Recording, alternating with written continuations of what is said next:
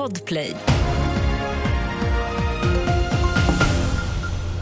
Först om att Israel återigen ska ha genomfört attacker i närheten av Al-Shifa-sjukhuset i Gaza i natt. Samtidigt backar premiärminister Netanyahu från sitt kritiserade uttalande om israelisk kontroll av Gaza och säger att man inte strävar efter att styra eller ockupera Gaza utan att ge Mellanöstern en bättre framtid.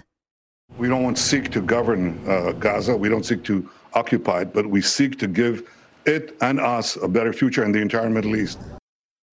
Här i Sverige ökar nivåerna av covidvirus i avloppsvatten kraftigt. Det visar mätningar som Sveriges lantbruksuniversitet gjort och som DN skriver om. Siffrorna har mångdubblats i de senaste mätningarna och enligt Folkhälsomyndigheten rapporterades strax över 2700 fall under vecka 44 och det är en ökning med 37 procent jämfört med vecka 43.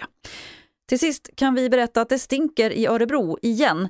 Under natten har SOS Alarm fått in flera samtal om en stank och de som ringer säger att det luktar kattpiss. Man tror att stanken kommer från något pappersbruk eller liknande men man är inte helt säker.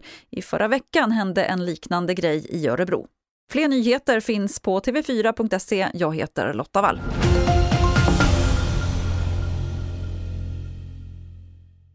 Ett poddtips från Podplay.